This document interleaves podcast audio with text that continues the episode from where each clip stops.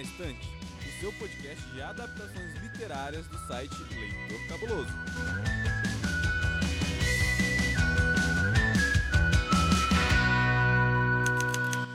Olá, ouvintes do Perdidos na Estante, sejam bem-vindos a mais um episódio do nosso podcast. Perdidos na Estante é aquele podcast de livros e suas adaptações literárias que está no coração de cada um de vocês. Tenho certeza disso. E a pauta hoje é livro. Ué, livro? Como assim? Claro, porque a nossa convidada bagunçou o coreto para hoje. E hoje nós vamos falar mais uma vez de aventura. E aí, Dô, como você está? Seja bem-vinda a mais uma gravação. Oi, Paulinho V! Oi, gente, eu voltei. Eu vim semana passada, eu voltei agora. E hoje a gente vai falar de livro, porque é isso aí. Eu baguncei tudo. Estou aqui para isso, para bagunçar. Ela trocou tudo, não é possível essa. Não é possível. A pessoa vai, faz uma viagem pra Aruba, pro Havaí e volta já. Meu Deus do céu. Um absurdo. Como eu assim? ensino vocês que é pra fazer de um jeito, pra quando eu vier eu falar, a gente vai fazer de outro.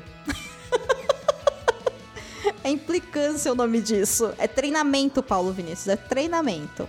É. Treinamento para ser revolucionário. Hoje o tema de novo é Goonies e dessa vez vamos falar do livro, novelização do filme e o nosso assistente ele vai passar para vocês os dados do livro. O livro é uma novelização do filme Os Goonies, feita por James Caan. Este que nasceu em Chicago em 1947 e é médico e escritor, e realizou diversas novelizações de filmes como Os Goonies, Indiana Jones e o Templo da Perdição, Poltergeist e Star Wars. Para a televisão, colaborou em séries como Plantão Médico, Star Trek A Nova Geração, Xena e Melrose Place, série que também produziu. É, Domênica, estamos mais uma vez para falar de Goonies. E dessa vez o desafio da sinopse criativa ficou por minha conta, porque você me deixou em maus lençóis no episódio passado. Não deixei, não. Fui super de boa com você, Paulinho. Nem peguei pesado. O desafio era pro ouvinte se interessar, não pra você apresentar, não vem não. Então, o meu desafio para você, ele é um desafio divertido que vai se aproveitar da sua criatividade, da sua imaginação e da sua capacidade de improviso. Então, você vai apresentar a sinopse desse livro maravilhoso, como se fosse um sorteio da telecena. Jesus, va- vamos dar uma pausa na gravação porque eu não lembro o que que é telecena, gente. É aquele negócio do, de você sortear as bolinhas, é tipo um bingo. Número 2, número 3, número 4, número Então, 10, mas é só número isso. 15. Mas é só isso. Bom, eu vou ter. Ixi, gente do céu. Bom, é- é- é- ele me deu um desafio que é impossível de ser feito, mas eu vou tentar. Ó, pensar. Você pode imitar o Silvio Santos também. Aff. Isso é Paulo. Eu, eu não assisto televisão faz, sei lá, quase 20 anos, tá ligado? Quase 20 não, mas faz uns 16 ou 17 anos que eu não assisto TV. O Silvio Santos tá vivo ainda? Tá. Nossa. Ele é uma ok. múmia. Gente, deixa eu pensar aqui. Vamos começar então mais um sorteio aqui do próximo livro que você vai tirar da sua estante. Sabe aquele livro que está perdido lá no meio? Pois é, você vai acompanhar aqui com a gente. Pega aí a sua planilha de livros a ler, abra o seu Scooby, sim, aquele Scooby que você deveria ter atualizado e você não atualizou, não é mesmo? Para você dar, para você poder marcar aqui os números. Com a bolinha de número 1, um, nós temos ele, o Mike Walsh, protagonista e voz de primeira pessoa que nos conta sua história em Astória, de um dia divertidíssimo no final de semana onde ele viveu aventuras de sua vida ao lado de seus um, dois, três, cinco. Seus cinco amigos, onde eles irão para a grande aventura de suas vidas em busca dele, do tesouro. O tesouro prometido pelo Willy Wonka, que obviamente vale mais do que barras de ouro. É isso, Paulo. Meus parabéns, Dô. Foi maravilhoso. Extremamente criativo. Era isso que você queria. Você queria comparar o tesouro do Willy Wonka com barras de ouro que valem mais do que dinheiro. Exatamente. Ai, As barras de ouro valem mais do que dinheiro. Vamos falar de coisa boa. Vamos falar, e não é de telecena, mas é de Goonies. Como foi a experiência de ler um livro que foi novelizado? Porque geralmente a gente tem o hábito de ler primeiro o livro e depois ver como ele foi adaptado, né? Uhum. Como foi essa experiência para você? Ah, então, a vantagem desse, desse episódio do Perdidos na Estante é que eu assisti os Goonies, o filme, quando eu era criança, e aí o livro chegou na minha vida muito depois. Inclusive, quero deixar aqui um beijo e um abraço super apertado pro Álvaro, que é um ouvinte nosso, um querido, um amigo de muito tempo, que ele me deu de presente o livro dos Goonies uns anos atrás. Esse livro ficou guardado lá na estante, né, com muito carinho, lá perdido na estante. e Literalmente. Literalmente, não, não tava perdido porque eu tenho uma prateleira só da Dark Side, por isso que não tava perdido, mas ele estava lá guardado, né, esperando a vez dele. E chegou essa vez e aí eu li, e é uma grande história, né, sobre amizade, né, sobre o lado bom das amizades, né? E eu amei, amei, amei, amei, amei ler o livro, um livro gostoso, simples de ler rápido, extremamente rápido. Eu acho que se você tá num dia bom, talvez numa tarde você consiga ler esse livro, sabe? Porque ele tem duzentas e poucas páginas, né? Ele é curtinho e, e a diagramação dele tem letras grandes, né? Bem espaçadas, tal. Então eu gostei muito, assim, foi uma experiência muito boa de, de ler uma novelização. Não deve ser a primeira que eu li na vida, tá, Paulo? Mas, assim, é a primeira que eu me lembro nos últimos anos que eu Uhum. li. Eu gostei bastante. Achei que melhorou o filme, sabe? Eu acho que o que falta no filme, o livro completa, né? Então eu gostei bastante. É, di- é diferente, né? É sempre Uhum. muito diferente, porque é até o que a gente estava comentando aqui no episódio passado. É a primeira vez no Perdidos, né, em 121 episódios, que a gente fez essa inversão, né? A gente Uhum. não tinha uma adaptação antes. Ele foi novelizado depois. Então, o, o que deixa transparecer é que, por exemplo, se bem que aqui nos Goonies eu não percebi tanto isso, tá? Eu não vi muito, não vi cenas que foram cortadas necessariamente. Só talvez um ponto de vista diferente sobre as cenas. Eu acho que tem sim, mas a gente acho que é melhor a gente deixar pra falar isso lá na parte com spoilers. Isso. Tem uma coisa que você tinha falado no episódio passado que ficou faltando no filme. Não, tem mais, tem mais. Tem pelo menos mais Uhum. duas coisas que aconteceram no livro, né? Três ou quatro coisas que acontecem no livro. Inclusive, assim, o livro, gente, vale a pena de você ler se você quiser saber o que aconteceu no final da história, porque ele tem um epílogo, né? Que conta os principais acontecimentos com relação à história principal, que é coisa que no filme não tem, né? O filme acaba ali e sobe crédito. O livro, coisa de mais umas quatro páginas, assim, é bem curtinho, que conta um pouquinho mais do que acontece depois, né? Quando eles resolvem Uhum, a, a uhum. grande aventura. Então, assim, é divertido de ver. Mas tem algumas coisas que tem no livro que não tem no filme. Sim. Isso tem. O livro ele é todo narrado pelo Mike Walsh, que é aqui ele é realmente o protagonista, né? Uhum. Se a gente estava falando que no filme os papéis eram bem divididos, né? Cada um tinha lá o seu momento para brilhar. Aqui é o Mike que conta a história. É, o que, que você achou dessa mudança de foco? Eu não sei se ele é o protagonista ou se ele é o narrador, né? Porque não necessariamente é a mesma é, coisa. eu também fiquei nessa dúvida também, eu eu Né? admito. Eu acho que continua sendo uma história sobre um grupo de amigos, mas fica mais claro que quem tá contando essa história realmente é o Mike. Isso, inclusive, ajuda depois você a, a entender melhor, né, as escolhas que o filme faz e tudo mais. Eu gostei bastante, assim, eu não esperava que o livro fosse contado em primeira pessoa, sabe? Eu gostei bastante, né? Inclusive, assim, ele abre com a fuga do Fratelli da cadeia. É igual o filme, né? A primeira cena é essa. Uhum. Mas começa com um recorte de jornal, o prólogo, né? É um jornal que tá contando É o que aconteceu. É. Então, assim, tem umas Uhum. brincadeiras desse tipo, né? E depois é o próprio Mike contando a história, ou o Mike contando o que falaram pra ele, né? De determinada parte da história, da aventura, que ele não tava presente, né? Então é ele que conta tudo. E eu acho que foi uma boa escolha, sabe? Eu gostei, eu gostei bastante. E eu acho a tradução uma gracinha. Eu acho que tá muito, muito boa. Queria aqui parabenizar Sim. Dona Cecília Gianetti, que olha, muito gostoso de ler. Foram ótimas escolhas de palavras e frases e tudo, assim. Eu adorei, adorei, adorei mesmo. Não, realmente passa a impressão de que é um livro né, contado por uma, por uma criança barra adolescente, né? Eles conseguiram adaptar muito bem isso. Agora, você acha ele um narrador não confiável ou você tá, ficou de boa aquilo que ele contou? Eu fiquei de boa. Agora eu tô me sentindo errada, inclusive, porque eu não tinha pensado nisso. Mas eu... Cara, todo livro primeira pessoa eu penso isso.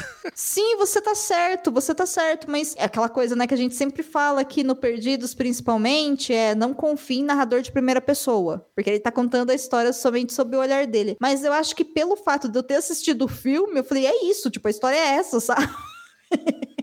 Mas eu confiei nele sim, mesmo porque não é uma história com grandes reviravoltas, né? É uma história com começo, meio e fim É. do grupo de amigos que saem de um ponto A e chegam num ponto B da aventura, sabe? Então, não vi nada muito assim diferente nesse sentido, né? E quando ele fala, por exemplo, dos sentimentos dele, que ele se coloca como um menino bastante covarde, e eu tô falando isso agora na parte sem spoilers, porque isso é uma característica do personagem, porque no episódio da semana passada, o 120, onde a gente falou do filme, você falou várias vezes que o Mike era o corajoso do grupo, né? E no livro, ele reitera o tempo todo que ele é o covarde. E que se os É amigos não tivessem com isso, ele, né? ele não ia fazer nada. É, é muito curioso porque o filme ele passa uma outra impressão sobre o personagem. O que eu não sei, tá? Se ele era corajoso no filme ou se ele era um interessado na aventura, sabe? Também pode Né? ser por aí. E, e o que é interessante também no livro é que ele conta mais sobre cada personagem, né? Tem mais espaço, que é uma coisa que a gente sempre fala, né? Uhum. Que às vezes no livro sobra mais espaço para você explicar melhor as personagens. Então,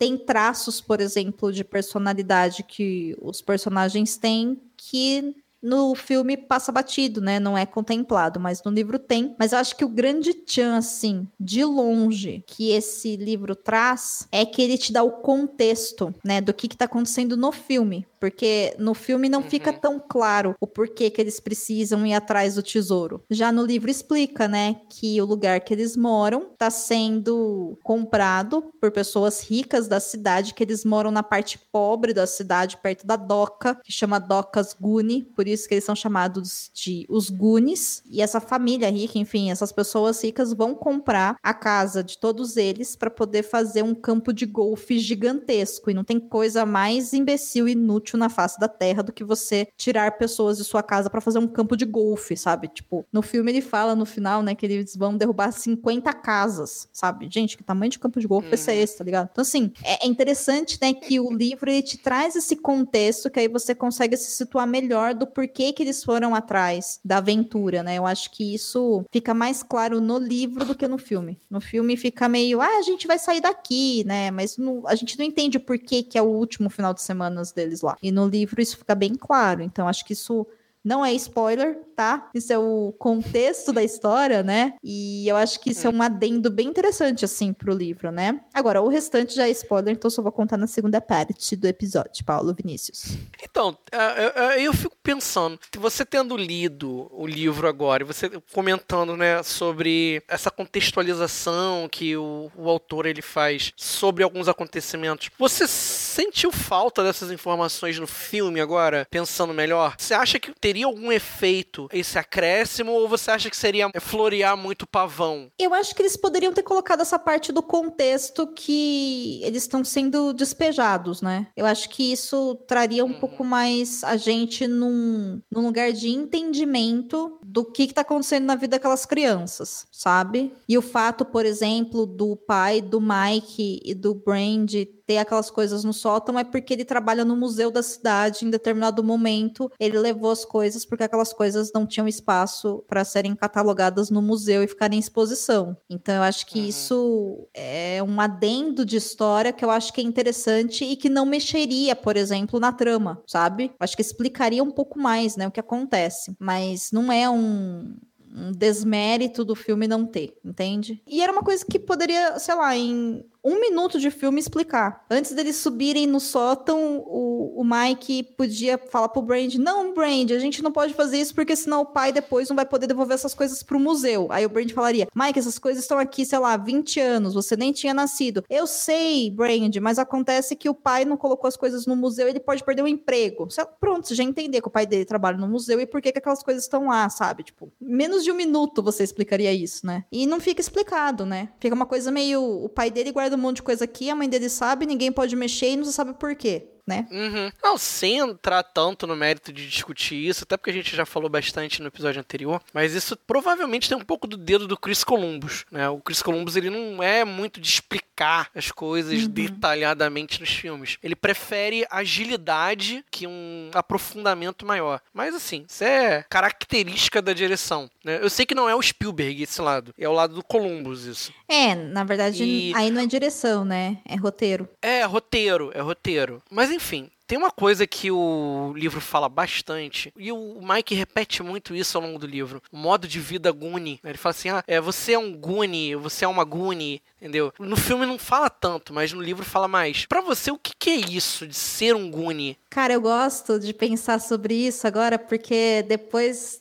da conversa que a gente teve no episódio passado, que a gente falou do filme, eu acho que tem pesos diferentes, né? O que é ser um Goonie no filme e o que que é ser um Goonie no livro. Mas o que, que tem em comum as duas coisas? Eu acho que é quando você é fiel ao compromisso de ser amigo dos seus amigos sabe? Então, no filme, por exemplo, o Mike fala, e eu acho que eu falei isso, se eu não estou enganada, que Goonies nunca desistem. E aqui no livro, esses Goonies, como eu disse, estão relacionados ao lugar onde eles moram. Então também tem uma questão, se a gente for pegar pela parte de consciência de classe, de você entender que você é uma pessoa que na sociedade você fica de lado, então você se une ali com os seus parça, né, com seus truta, com o seu grupo. Então eu gosto muito assim, né? Eu acho que o modo de vida Guni é aquele modo de vida onde você sabe quem você é e você sabe quem são as pessoas que estão ao seu redor e juntos vocês vão tentar, né, formar um grupo e se respeitar para vocês conquistarem as coisas que vocês precisam. São pessoas que você pode confiar. Embora, talvez agora pensando um pouco que eu falei respeito, né, nem todos eles se respeitam tanto, porque o bullying, por exemplo, que o gordo sofre continua, né, no, no livro. Mas são todas pessoas, né, são todas crianças que elas, de alguma forma, conquistaram uma amizade, uma fidelidade muito grande uma com a outra. E eu acho que isso é uma coisa muito importante, né? Na nossa vida, principalmente quando você tem ali seus, sei lá, 10, 11, 12 anos, né? Que o mundo começa a ficar super esquisito, né? Super estranho, né? Você não é criança ao ponto de todo mundo te proteger, mas você também não é adolescente ao ponto de você ter um pouco mais de liberdade, né? É uma época difícil da nossa vida. Então, eu acho Sim, que sim. ser Guni é por aí. E pra você, o que é ser Guni, Paulo? Você já foi Guni, Paulo? Me conta. Eu acho que todos nós fomos Goonies em algum momento das nossas vidas, né? Hoje eu fico um pouco preocupado porque é, as crianças hoje não, não tem mais essa coisa de você brincar na rua, de você juntar a galerinha, né? Nem eu tava falando lá no episódio passado que eu brincava muito de caça ao tesouro com os meus amigos. E hoje a gente não vê mais isso. As crianças ficam em casa, né? O contato é pelo computador, pela internet. E assim, ser Goonie pra mim é aquela coisa de você ter uma amizade, de você fazer coisas juntos, né? De você ter aquele pessoal no qual você pode confiar. Tanto o filme como o livro, eles tratam desse momento, né? De, de passagem, dessa. Porque é, a gente tem um estranhamento quando a gente chega na, na fase da adolescência. A gente passa por muitas transformações, não só físicas, como psicológicas. O mundo vai ficando mais estranho pra gente Sim. ter uma pessoa ao nosso lado com quem a gente pode conversar ou fazer uma confidências, né? Ou simplesmente ser nós mesmos. E talvez esse seja o maior sentimento gune da coisa toda, da experiência como indivíduo. Não sei se você pensa da mesma forma. Eu acho que é isso, Paulo. Eu acho que é a questão de você poder definir quem é você no mundo, sabe? E transformar isso de alguma forma em É uma verdade. coisa orgulhosa, sabe? Então, por que, que eu sou uma Gune? Eu sou uma Gune porque eu moro aqui nas docas Gune, que é ao lado pobre da cidade, e eu tenho os meus amigos. E os meus amigos são um asiático que mora na frente da minha casa que acha que é o 007 e fica criando um monte de bugiganga e sabe consertar qualquer coisa. O meu outro amigo é um cara desbocado que fala um monte de besteira e que fala demais e a gente chama ele de bocão. O meu outro amigo é um cara que se veste igual aos pais e veste roupas muito estranhas havaianas e é judeu e é gordo. E a gente chama ele de gordo. E o gordo Uhum. mente pra caramba, porque é o jeito dele. Mas mesmo todos eles sendo totalmente diferentes de mim, eu sei que eles fariam qualquer coisa pra estar do meu lado ou pra me proteger se eu precisasse, assim como eu faria por eles, sabe? Então, eu acho que é uma coisa de você saber quem você é. E trazendo pra nossa realidade, eu acho que se a gente for parar pra pensar nisso, significa muito, né? A gente poder saber quem a gente é, né? Então, eu gosto, eu gosto muito, assim, eu acho muito bonito. E eu acho, de novo, né, que essa história é uma história sobre a criança poder ser criança. E ser criança sob o olhar que ela determinou que essa criança, não que um adulto está falando para ela que ela é criança, sabe? Isso é completamente diferente. É que quando a gente cresce, a gente esquece disso, principalmente pessoas que já passaram dos 30, como nós aqui, que estamos gravando, já passamos. Na época que a gente estava crescendo, a gente não tinha, né? Muitas vezes uma educação não violenta, né? Uma educação positiva, né? A gente só Sim. tinha aquele espaço de, olha, as regras da sociedade são essas, a regra na minha casa é essa, sou sua mãe, sou seu pai, sou sua tia, sou sua mãe, enfim, sei lá.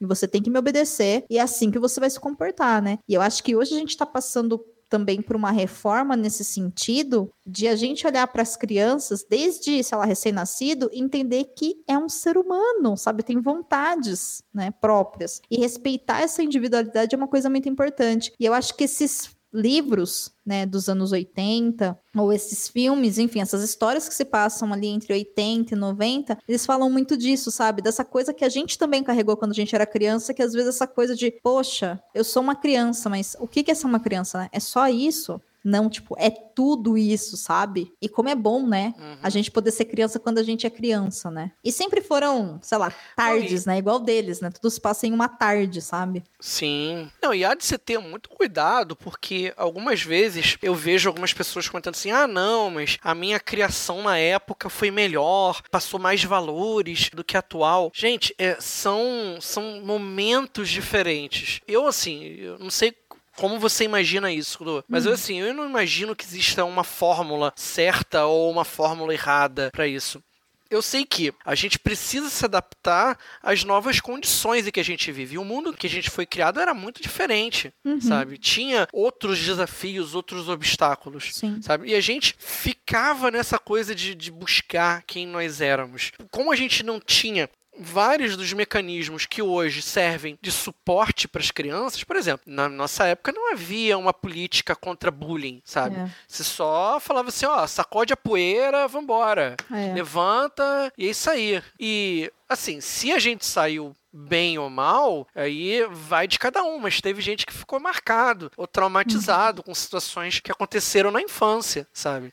Sim. Era uma outra época. A É, única acho- coisa que eu, que eu ressinto desse período Hum. é justamente o fato de a gente não ter mais aquele contato mais próximo entre os indivíduos, da gente ficar nas nossas ilhas, dentro de- das nossas casas, né? Hoje não tem o, o jogar bola nos- com os amigos na rua, Uhum. soltar pipa, apesar de que na minha região ainda tem, ainda tem muito disso. Uhum. Mas a, a gente vê, tipo assim, ah, o menininho vai pegar um celularzinho, vai mexer durante horas e horas, ou vai jogar um videogame. Ah, não, eu tô falando com meu amigo aqui, eu tô jogando Call of Duty com ele aqui no computador. a gente tá. Hum, sim, eu sou meio analógico nesse sentido. É, eu acho que são dois pontos, né? Um que a criança. Primeiro que a gente tá num, num mundo pandêmico e a gente não pode ficar na rua, mas eu entendo que o que você tá Uhum. falando vem antes da pandemia também, né? Essa movimentação e Isso, essa forma diferente, isso. porque aqui a gente tá falando, Uhum. na verdade, de que as necessidades e as formas de atuação, inclusive dos pais, mudou muito de 80 e 90 para 2010, 2020. E tinha que mudar mesmo, porque caramba, né? Passaram-se 40 anos. É uma outra geração,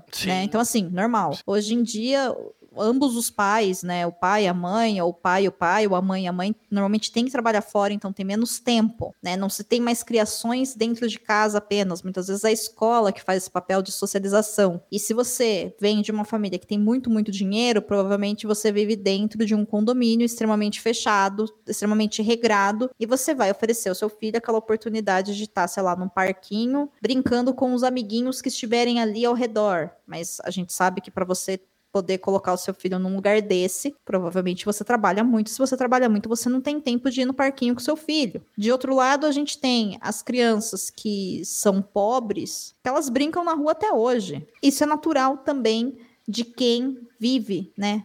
Com menos dinheiro e tudo mais. E a classe média, né? Que é essa classe emergente aí que tá se expandindo, normalmente ela fica dentro de casa mesmo, por quê? Porque ir pra rua é perigoso demais e você não tem dinheiro para colocar o seu filho num condomínio chique. Então fica essa coisa meio nublada, Uhum. Né? Que muitas vezes É, esses acessos a computadores, videogames e tal, é o que permite que essa criança tenha uma conexão. Isso é uma coisa. A segunda coisa, Paulo, que eu acho que é normal. As crianças hoje têm mais tecnologia, então elas vão utilizar essas tecnologias, né? Mas uhum. eu concordo com você, e aí eu não acho que isso é somente as nossas crianças, eu acho que todos nós, no geral, e aí até pensando um pouco que a gente tá sentindo isso mais na carne agora por causa da pandemia, por falta de uma opção, a gente já tava bem antes da pandemia perdendo a capacidade de ficar próximos um ao outro, sabe? Então, meu, por que que eu vou, sei lá, sentar com você numa mesa para tomar um café e conversar ali, sei lá, duas horas, numa semana, num mês, sabe? Olhando no olho e tomando um café gostoso, se eu posso só te mandar um WhatsApp. Por quê? Porque ali é cinco segundinhos, né? Vou fazer outra coisa, vou cuidar da minha vida. Então, assim, a gente tava perdendo essa Uhum. capacidade de se aproximar. Até que a gente foi obrigado a realmente se afastar de tudo. Então, eu fico pensando assim, quem sabe, né? Eu torço muito para isso, que a hora que a gente tiver mais segurança para poder sair de casa novamente, nos reaproximarmos das pessoas com mais segurança, ou seja, após vacinação, após controle da pandemia e tudo mais, da gente talvez ter aprendido essa lição, sabe? Que é bom a gente poder estar presente e se dedicar à atenção para com o outro. Só que para quem tem criança hoje em casa, né, gente, dentro do melhor que pode ser feito, né, a gente precisa de conexão humana mesmo, né? Um olhando para o outro no olho, sabe? E aí, dentro de cada realidade, cada um faz o que é melhor. Né? Então, assim, eu sei que tem pais e mães, né, que nos ouvem, então não se sintam cobrados de maneira alguma, não é sobre isso. Eu sei que é muito difícil, mas eu acho que é um desafio que a sociedade como um todo tá precisando passar, né? Eu acho que é por aí. Agora, Paulo, eu não tinha um grupo de Oi. amigos no lugar onde eu morava que eu pudesse ter esse tipo de aventura igual os Goonies, sabe? Eu não tive. Do mesmo jeito que quando eu era adolescente, agora que eu sou adulta, eu não tenho um grupo de amigos igual, sei lá, o Friends, sabe? Né? Então, assim, eu conheço pessoas que têm, essas pessoas existem, mas não. Eu sempre fui, sei lá, sabe? Eu tenho contatos com muita gente, curto aquele momento, mas eu não tenho aquele grupo fixo onde eu vou viver uma grande aventura, sabe? Isso eu não tenho. E tá tudo bem também. Sabe, eu acho que cada um faz, né, aquilo que dá para ser feito, né? No fim do dia você não precisa estar com os seus amigos indo atrás de um tesouro, sabe? Conviver com eles todos os dias. Você pode ser um Gune sendo você mesmo e desenvolvendo uma amizade verdadeira com as pessoas e respeitando elas, né? E utilizando de uma maneira, acho que mais do que igualitária, uma maneira de equidade, porque cada um ali contribuiu com um, né, para poder vencer os desafios da vida, sabe? Então acaba sendo bonito também para adultos. Olha eu explicando os Goonies para adultos. Nós chegamos a esse ponto, Paulo Vinícius. Olha o que você faz a fazer. No- a gente filosofando. Isso é porque a gente ainda nem entrou na fase com spoilers. Nem era sobre isso o livro. precisa- Mas tudo bem, a gente tá aqui pra tergiversar, né? Estamos aqui pra brincar de encontrar filosofias em livros sobre piratas e caça ao tesouro. Mas enfim, eu vou chamar um assistente pra gente poder conversar com mais liberdade. Então, assistente, conta aí algumas curiosidades sobre o livro. O livro de Os Goonies foi uma adaptação feita após o enorme sucesso do filme, que permaneceu várias semanas em primeiro lugar em bilheteria. A ideia do livro era expandir o universo dos Goonies e deixar algumas pontas soltas para uma futura sequência, algo que nunca aconteceu. Domênica, agora que a gente fez aquela filosofia de bar básica sobre o que a gente leu, eu fico aqui pensando sobre o livro, né? Porque a gente fala tanto sobre essas ferramentas de escritores, né? De ponto de vista, jornada do herói e não sei quantas outras ferramentas diferentes. E uma dessas ferramentas é o do chamado para aventura, que é algo que a gente vê não só aqui, mas também em Senhor dos Anéis, que a gente mencionou algumas vezes Uhum. né, no episódio passado. Você sente que a história dos Goonies, ela representa essa essência do que é o chamado para aventura? Nossa, total. Eu acho que o chamado ele fica simbolizado ali quando eles encontram o mapa, né? E o medalhão. É onde eles acabam despertando mesmo a atenção e recebendo esse chamado para aventura. E a partir dali tudo acontece, assim. Então, eu super acho. Você não acha, não, Paulo? Acho, e acho também que ele tem aqueles momentos que na jornada do herói hum. a gente fala que é o momento da, da relutância, de quando eles não querem, de que eles tentam encontrar um, uma saída para não encontrar, para não ir em direção à missão, e de alguma maneira a narrativa traz eles de volta, que é uma das cenas que não tinham no filme, que é da lojinha. Logo antes deles chegarem no restaurante, o gordo vai começar a sugar o doce dos bolinhos e o bocão vai ver revista de mulher pelada. Ah, sim. Tem um momento assim e o, e o Mike fica pau da vida porque ele quer seguir pro restaurante, né, para poder encontrar lá as pistas do mapa uhum. e os meninos querem ficar de boa, sabe? É, é o momento da relutância. E tem, tem também antes de entrar no, no, no restaurante, que eles ficam com medo também, né? Isso. Isso. Mas eu acho que ainda essa cena, que é a cena que não existe no filme, né? Que eles param aí nesse lugar que o Bocão vai ver Playboy, o gordo vai comer não sei o que lá e tal. E o dado vai ajudar a consertar. Acho que é uma lojinha de presentes, não é? Acho que é, é assim. eu, eu, acho que é uma lojinha que fica ali no meio, assim. Deve ser tipo aquelas mercearias que tem nos Estados Unidos, que é super comum, né? Que vende um pouco de tudo, assim. Uhum. Mas tem também a atuação do dado, que ele vai lá para ajudar a proprietária da lojinha a consertar a máquina registradora, né? Por isso que eles ficam parados lá. É. Eu não tinha parado para pensar nessa questão que você falou de que eles estavam relutando em entrar na aventura, mesmo porque uma coisa que o Mike até fala é que eles pararam ali porque eles sempre paravam e porque provavelmente essa pode ser a última vez que eles vão parar, né? Agora, essa cena ela acaba é. sendo importante porque a gente conhece o Troy, que é um personagem que tem no filme, mas que a gente não consegue ter noção do quanto ele é babaca até a gente ver ele ali junto com os outros meninos, né? A gente confirma que ele é um babaca. Nossa, total, assim, total. E ele é um babaca pior do que a gente imaginava, né? Ele é muito babaca, muito babaca. Então eu acho que serve também pra gente conseguir entender mais o nível de babaquice dele, né? sabe? Eu acho que é para isso que tem essa uhum. cena. E aí a gente chega à questão dos próprios personagens, porque eu não sei se você sentiu, mas me parece que eles estão ligeiramente diferentes em relação ao filme. Eu, eu cito no caso até o, o caso da, da, Stephanie, que, que era o, o poste no filme, né? Porque ela quase não fazia nada, né? No filme. E aqui é. ela faz algumas coisas, né? A Steph é corajosa, aí, né? Ela dá um soco em alguém, acho que é nos bandidos, quando eles estão querendo fugir, é, alguma coisa assim. E aí a minha pergunta é: qual personagem que você mais gostou e qual que você menos gostou na história? Nossa, Paulo, que pergunta difícil. Você falou que você gosta muito do gordo, uhum, né, no filme. Uhum. Mas é a mesmo, é o mesmo personagem. Eu gosto muito do gordo no livro também. O gordo é muito gente boa, assim. Eu adoro ele. Adoro ele. Adoro eu adoro a forma como ele pensa, sabe? Tem no livro um capítulo que é inteiro o Mike contando a parte que não tá no filme, que é a aventura do gordo com o slot, né? Cara, isso foi muito legal. Que delícia e que maravilhoso, porque o Mike abre o, o capítulo falando assim: Eu vou contar para vocês o que eu sei sobre o gordo, porque ele me contou. E eu vou contar exatamente como ele me contou. E meu Deus, sabe? É aquela incrível vida. E não tem nada menos confiável do que o gordo contando uma história história, né? Mas é muito maravilhoso, não é? Porque ele dá mil voltas e te dá detalhe de um monte de coisa e viaja muito. E, meu, é, é, eu amo, amo, amo, amo, amo o gordo. Amo o gordo. Amo a forma caótica como ele pensa, amo a criatividade dele, sabe? Amo. Eu acho ele incrível, incrível de incrível. Então eu gosto muito desse personagem, eu acho ele muito bom. Então eu acho que sim. A Steph,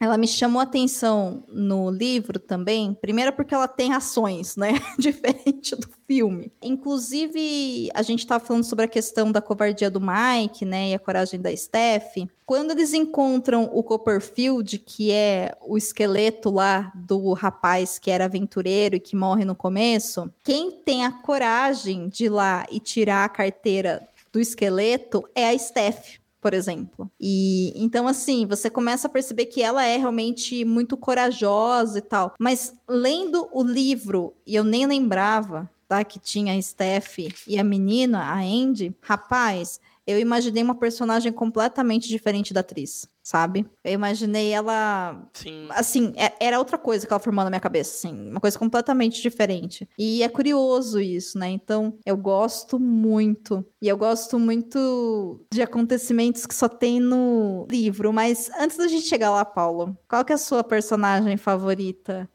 do livro? Você vai achar engraçado. Eu Hum. gostei muito no livro do Brand. Ah. Eu achei que o Brand ele foi muito desenvolvido no livro. Sim. Porque ele me parecia ser só o, o irmão que tá ali porque a mãe mandou ele, ele cuidar do irmão mais novo, né? No, no filme passa essa impressão. Uhum. Dá uma aprofundada nele. Ele é um cara que ele realmente gosta do irmão. Quando o Mike tá em, em realmente em vários apuros, ele vai lá, ele, ele deixa de fazer algumas coisas pra poder ajudar o irmão. Sim. Ele tem um ar mais inocente no livro. E ele Né? Tem profundidade, né? Eu acho maravilhoso que Sim. ele tem medo, ele é claustrofóbico. Eu não sei por que, que eles tiraram isso do Pois filme, eu é. não entendi.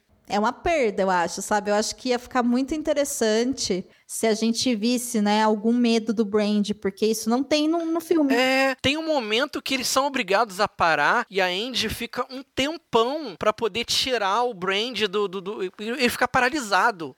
É. Acho que numa hora lá que tem uma pedra rolando na direção deles, ele fica morrendo de medo. Ele não consegue sair, não consegue andar. Ele fica travado totalmente ali. É, eu acho maravilhoso essa camada dele, assim como eu acho maravilhoso que a camada, por exemplo, do Bocão, que tem um momento que eles estão passando por um nevoeiro e eles é uma cena demorada, né? E eles não conseguem enxergar nada, Uhum. e eles estão com medo, e aí o Bobão ele conta uma história que na verdade é uma história de literatura, né? Ele conta como se fosse a história de um parente dele e o como que é maravilhoso isso, porque isso também mostra ali a capacidade que ele tem de conseguir distrair as pessoas dos problemas, né? Então ele utiliza É, da boca é. gigante dele pra uma coisa boa, sabe? Pra variar. É outra cena cortada daquela do cemitério, né? É. Agora que você vai citando, falei assim, gente, faltou essa também. Cara, você quer a coisa mais maluca Caramba. que tem no, no livro e que não tem no filme,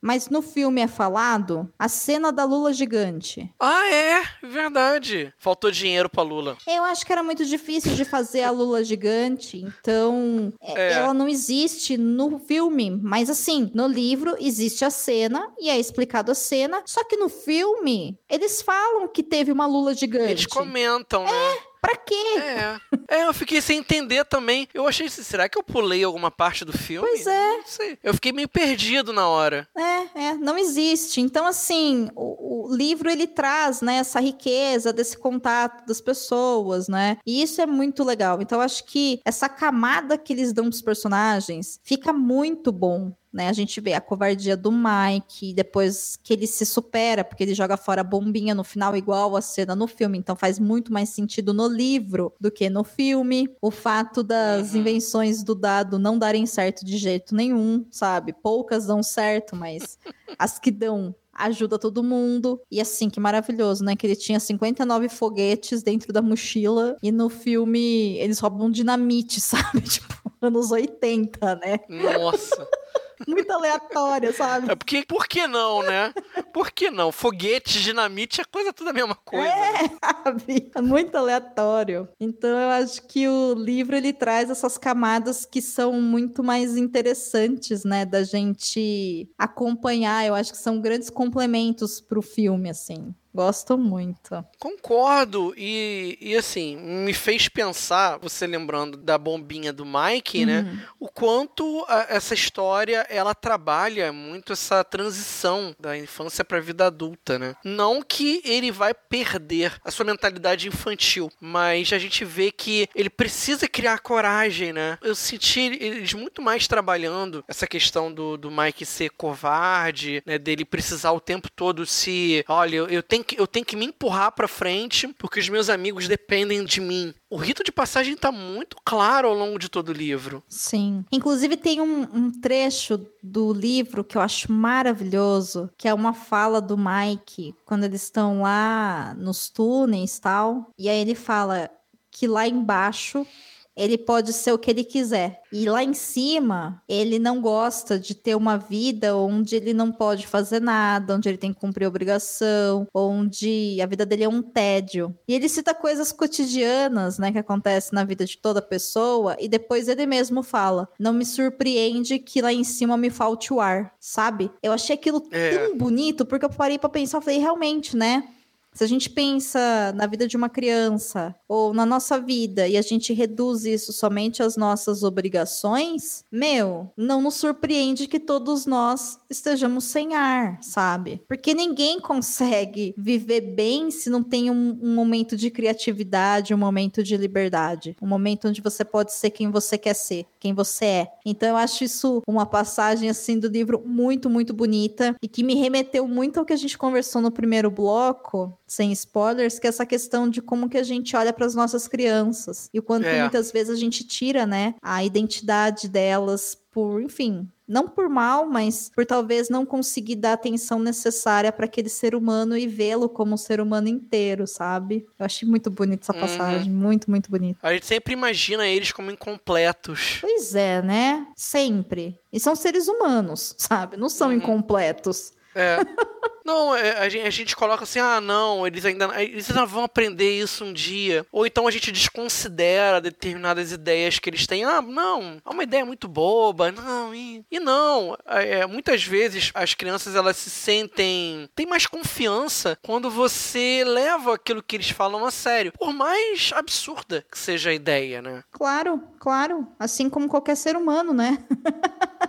Porque, pasmem, Uhum. crianças são seres humanos, né? Óbvio que você não vai deixar uma criança se colocar em risco, né? Colocar a própria vida em risco, a vida de uma outra criança. Claro que não. Mas dentro ali do que ela tá vivendo, aquilo lá é a verdade dela. Então, por que não ser acolhedor com aquilo, né? E ser acolhedor não significa que você Uhum. vai fazer o que a criança quer, mas significa que você vai respeitar essa criança como uma pessoa e você vai tentar se conectar com ela de verdade respeitando-a. E respeitar não é imposição, respeitar é acolhimento. E isso é uma coisa que a gente está aprendendo, acho que muito agora, né? A nossa geração se preocupa muito com isso. Sim. E não te pareceu no livro que o Mike ele se encontrou durante a aventura? Parece que a gente ah, eu fui feito pra isso, pra esse- esses momentos de tensão, de medo, de descoberta, de maravilhamento. Não te pareceu isso? Eu acho que o Mike ele fica em busca de tentar achar uma resposta do porquê que ele tá conseguindo entender os enigmas do Willy Caolho. Por quê? Vários momentos ele fala, né? Ah, eu acho que a gente tem alguma ligação. Eu acho que talvez eu sou descendente dele. Ah, eu acho que talvez eu seja a reencarnação do Willy Caolho, né?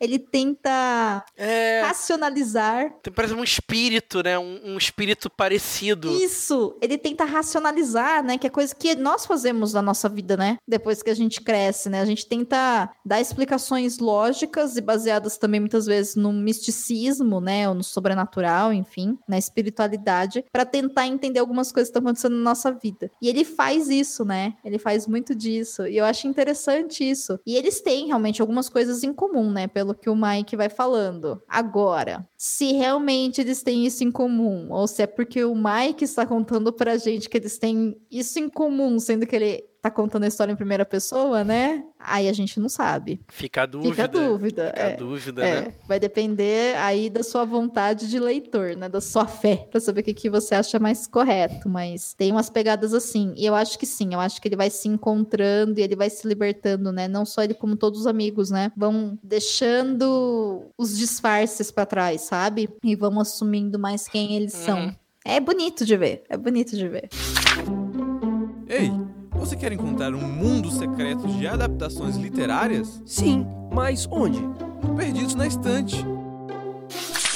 Pra não deixar os fratelli de lado, né? Nossa Assim. família de criminosos atrapalhados favoritos, eu me lembrei de uma cena que também eu não entendi por que, que não tem no filme. E é uma cena tão engraçada e tão boba. Eu falei assim, por que não? Qual? Quando eles estão no restaurante e eles pedem alguma coisa pra comer, o filho mais velho dos fratelli faz tipo um ensopado de peixe Uhum. e o gordo come o ensopado de peixe e passa mal com aquilo Sim. porque é muito ruim. Eu não sei não teve uma cena tão besta, sabe? Uma cena tão bobinha, assim, engraçada ao mesmo tempo, que eu não entendi por que cortaram. Mas o que que você achou dos Fratelli no livro? Eles estão diferentes em relação ao filme? O próprio slot, você achou que, sei lá, aprofundaram mais? Eu acho que foi aprofundado mais, principalmente o slot. Mas eu não acho que eles são diferentes. A gente continua durante a história sem saber a origem do slot, né? Se ele já nasceu daquele jeito. No filme dá a entender que a deficiência dele veio da mãe dele derrubar ele do berço. No livro, Uhum. quando a mãe dele tá cantando pra ele uma história de Niná, ela canta um trecho que aí na tradução dá a entender que ela jogaria ele no chão, que é uma coisa completamente diferente, né? Uma coisa já ter derrubado, outra coisa Uhum. te ameaçar te derrubar. São coisas bem diferentes. Aliás, ele mudou de ideia sobre o que fazer com a mãe dele quando ela cantou esse trecho Isso.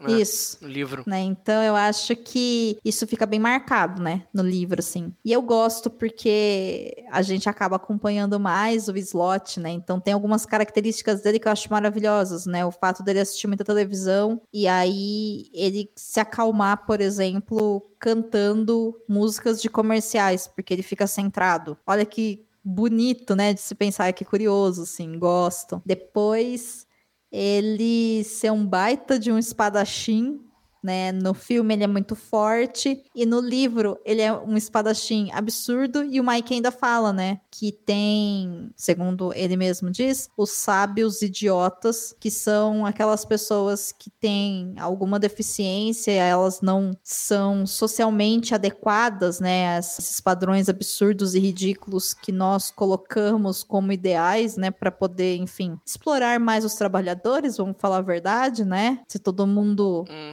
Trabalhar bastante, né? Quem é o dono da fábrica fica bastante rico. É isso aí. E aí ele fala que talvez o, o superpoder do slot seja que ele é um excelente espadachim, né? E eu achei isso maravilhoso, porque aí você fica realmente pensando, né? Será que ele era ou será que ele aprendeu no filme? Ou será que ele é muito forte? Ou será que o Mike tá inventando, sabe? É muito legal. Muito engraçado. Eu acho que essa cena, no geral, no livro, esses adendos acaba trazendo mais riqueza, mas no filme mesmo já são histórias bem divertidas. Agora, uma coisa que eu achei bem confuso, Paulo, e eu não sei se você concorda comigo, é lá, por exemplo, no começo do livro, que mostra as bugigangas, por exemplo, para abrir a casa. Meu. Se você não viu o filme, Uhum. você não consegue entender nada do que tá acontecendo, eu achei. Não, não Fica consegue. confuso, não fica? Nem quando tem aquela cena também depois do tesouro também, que também é, um- é algo também nesse tipo, que tem um mecanismo lá que a bolinha vai não sei aonde. Aham. Também se eu não tivesse visualizado, eu não teria compreendido não. É, é, então assim, no geral as cenas de vamos explicar as artimanhas, eu olhei e falei, nossa moço, não tô entendendo nada do que você tá escrevendo aqui. Eu não tenho imaginação suficiente pra entender isso, sabe? Então ainda bem que tem o filme.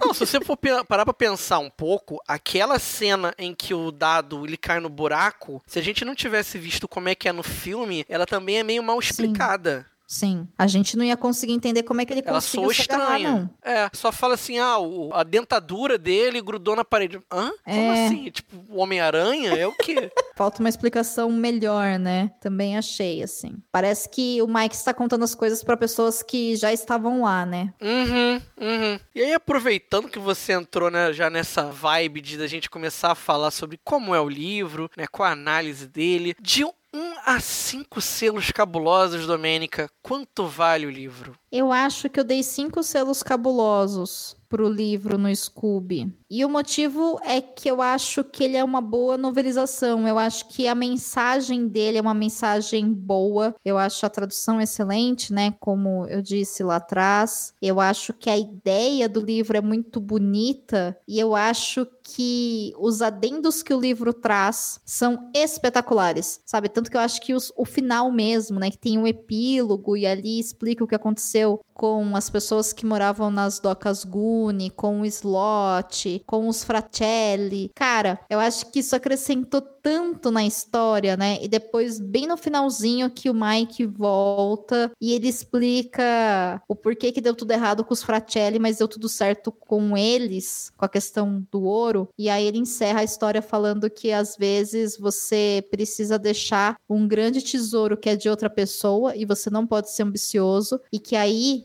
nesse movimento você pode receber o tesouro que você precisa, que vai ser mais do que você sabia que você precisava. E eu acho que essa mensagem, no geral, é uma mensagem boa, né? Porque ele tá falando também da amizade que eles formaram, da continuação da vida deles ali e do crescimento deles, né? Dessa liberdade deles serem quem eles são agora. Então eu acho que o livro é muito bom e eu super recomendo, assim, as pessoas a lerem. Inclusive a edição que eu tenho, a edição comemorativa de 30 anos do livro, que veio com um mapa, sabe? Dos Goonies, né? Ah, é, eu perdi esse mapa, eu fiquei uma arara Puxa com isso. vida. Eu, eu, que eu, é, eu perdi o mapa. E o livro eu acabei doando pra minha escola. Como tava muito tempo na minha estante, Uhum. e eu não gosto de segurar muito livros, né? Eu sinto que eles precisam de donos. Sim. Eu acabei lendo ele numa versão digital. Eu não li ele na versão física, não. Ah, mas que ato bonito, eu acho super justo. Eu acho que esse livro pode trazer coisas boas, sabe, para as crianças, né, adolescentes que forem lê-lo. Então acho que você fez a melhor coisa. E a Dark Side, gente, é livro da Dark Side, né? Então tem a versão capa mole, capa comum, e tem essa versão que é a versão de capa dura, né, folha amarela. A única coisa que a edição de capa dura não tem e que outros livros da Dark Side têm, que eu acho que ajuda muito e eu senti falta, é, são aqueles marcadores que são grudadinhos no livro, sabe? Que são uma tirinha de fita. Ah, o É, fitilho, não sei o né? nome daquele negócio, isso aí.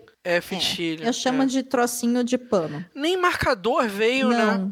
Nem marcador não veio. veio. Então eu acho que ficou a desejar nesse sentido. Mas aí também, né, você pega ali um, um marcador seu e usa. Mas é a única coisa assim que eu olharia Uhum. e falaria, nossa, né? Poxa vida, faltou uma atenção aí. Mas só, é muito bom. Eu super recomendo. E a sua nota, Paulo, de 1 a 5 selos cabulosos? Qual é a sua nota para os Goonies? Aí, pra não perder a tradição, né? Eu tenho que ser a pessoa rabugenta nessa Ai, hora, não, vai né? reclamar. Ah.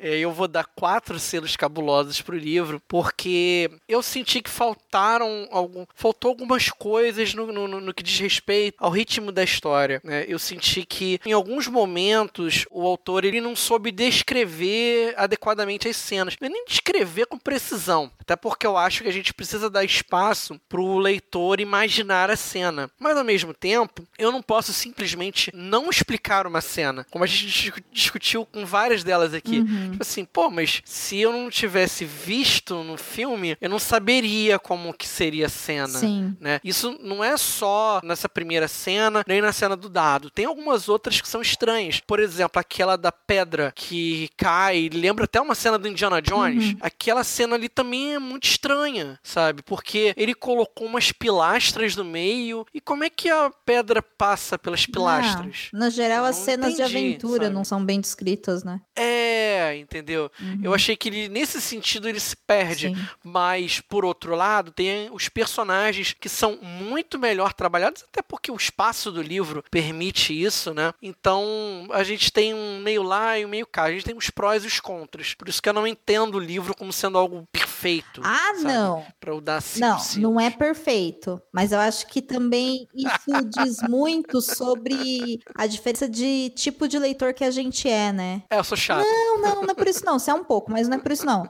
É porque assim. Não, eu admito. Eu admito que eu sou Sim, chato. mas é porque você é um leitor de histórias de ficção científica, principalmente, né? E você É, gosta muito de uhum. coisas relacionadas ao funcionamento das coisas, né? Isso te atrai. Eu gosto de histórias que me pegam por personagens. Então talvez seja por isso que eu Uhum. olhei e falei: eu não entendi essa Tecnobubble, eu não entendi essa pedra caindo, mas dane-se, porque pra mim o que era mais importante era como o personagem tava lidando com essa pedra e não essa pedra em si, entendeu? Então eu acho que Uhum. até o que atrai a gente, né, na leitura, assim, o que mais desperta o nosso interesse, acabou influenciando nessa questão da divisão de notas, tanto do filme quanto do livro, Sim, sabe? sim. Acabou fazendo sentido. É verdade. Curioso. Você deu 4,5 no filme, eu dei É, 5. mas por causa disso, né? É muito curioso, Uhum. é muito curioso. Como leitura é uma coisa tão subjetiva, né? E nem por isso deixa de ser menos maravilhoso. Não, é, eu acho que é isso que torna ainda mais maravilhoso, né? E volta a repetir, né? Ah, é um livro perfeito? Não, não é, mas é uma novelização espetacular para quem gosta do filme. Sim. Então, para mim isso já basta. Mesmo porque a vida é curta demais para eu tirar esse meio selo cabuloso que eu deveria ter tirado e não tirei. Então, gente, é isso. Chegamos ao final de mais um episódio do Perdidos. Eu quero agradecer a Domênica Mendes por ter cedido um pouco do seu tempo, por ter estado aqui conosco, voltado à casa, que também é dela, né? E a gente ter tido essas, essas horas de diversão falando sobre um livro e um filme tão maravilhosos quanto os Goonies. Dô, dê seus recados, fala um pouco sobre as suas redes sociais, né? Deixa aí a sua mensagem para todos nós. Ai, Paulinho, antes de mais nada, eu queria te agradecer por você ter aceitado aí o meu informe de eu vou gravar esse negócio. Vocês não se atrevam a gravar sobre os Goonies sem eu estar nessa gravação, hein? Eu deleto esse feed. Então, assim, brincadeira, gente, eu não me assim, não, mas eu me convidei e eu agradeço muito por você ter feito a pauta e ter rosteado essa gravação. Foi muito gostoso gravar com você e foi muito gostoso reassistir o filme e principalmente ler o livro, porque se você não tivesse tido essa vontade de falar sobre essas obras que você está falando agora nesse arco, né, que está sob aí a sua organização, provavelmente eu não leria esse livro agora.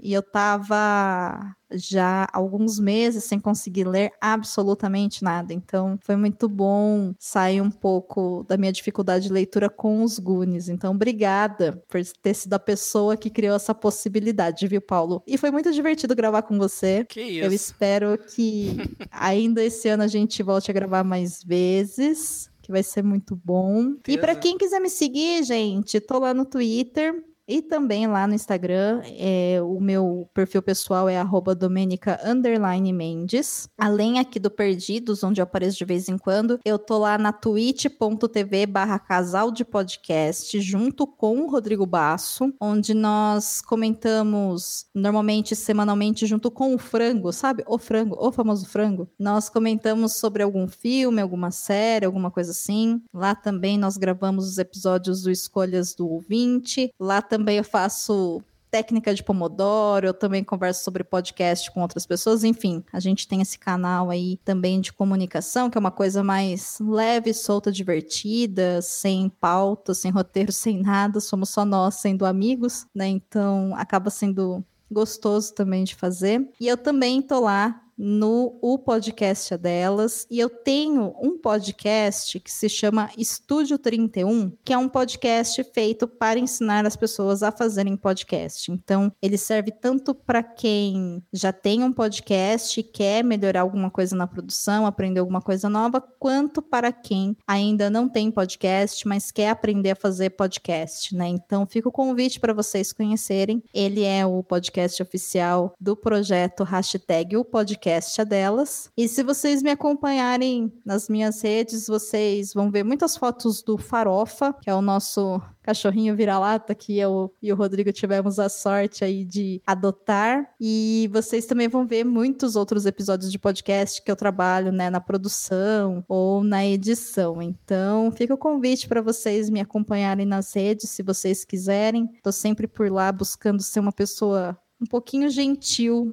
né, indo contra o algoritmo, mas tentando fazer algo legal assim como eu faço também, né, na vida offline. E você, Paulo, onde que a gente te encontra para a gente poder conversar mais? Então, é, vocês podem me encontrar aqui no Perdidos na Estante. Esse arco aí eu vou estar tá praticamente em todos os episódios do arco, né? Semana que vem a gente vai ter até mais um clássico dos anos 80. E também vocês podem me encontrar no blog do Ficções Humanas, no www.ficçõeshumanas.com br mas também nas redes sociais do Ficções Humanas, no arroba Ficções Humanas, no Twitter, e no arroba Ficções Underline Humanas no Instagram. E eu também sou responsável pelo Twitter do, do Perdidos, né? Estou lá, vocês veem postagens aparecendo subitamente nas suas timelines, é minha conta. Ou a Doa também, que às vezes faz uma retweetada bem legal lá pra gente.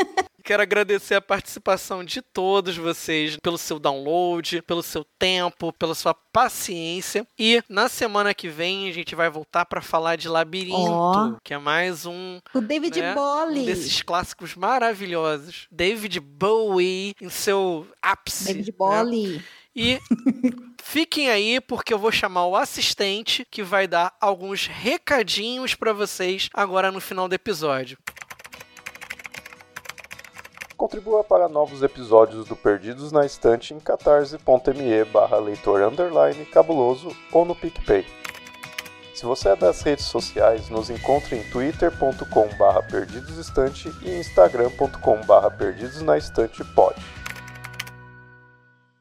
Você ouviu ao podcast Perdidos na Estante. A apresentação é de Paulo Vinícius e contou com a participação de Domênica Mendes. O assistente é Leonardo Trimeskin e a edição é do Ace Barros.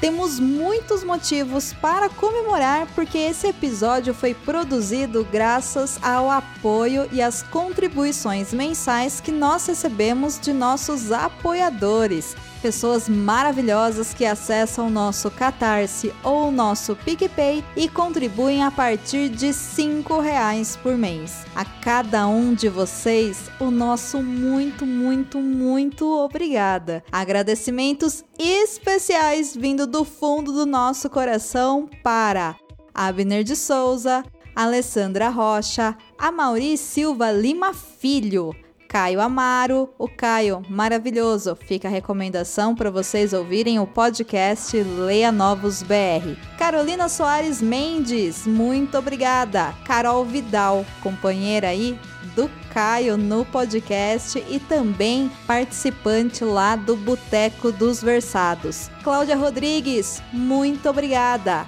Clécius Alexandre Duran, Deise Cristina, Edgar Egawa, que está de volta. Bem-vindo, querido. Igor Bajo, Janaína Vieira, bem-vinda de volta. Leandro Gomes, Lucas Roberto Arraes Domingos. Alu Bento, beijo Lu.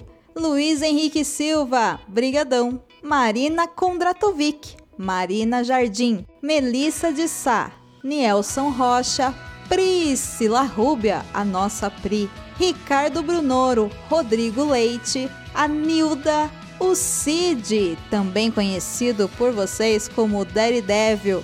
Não esqueçam de acompanhar o podcast Estação 21, que agora também faz parte do site Leitor Cabuloso. Tiago Felipe Rudiger e o nosso querido Airechu. Nós também recebemos novos apoios agora no mês de junho, mês que esse episódio está sendo gravado e editado. Então, boas-vindas e muito obrigada a Aline Bergamo e Fernanda Cortez. Esse podcast só existe por causa de você que está aí do outro lado ouvindo, comentando, compartilhando e é claro que se você puder, contribuindo também financeiramente. Um beijo e até o próximo episódio.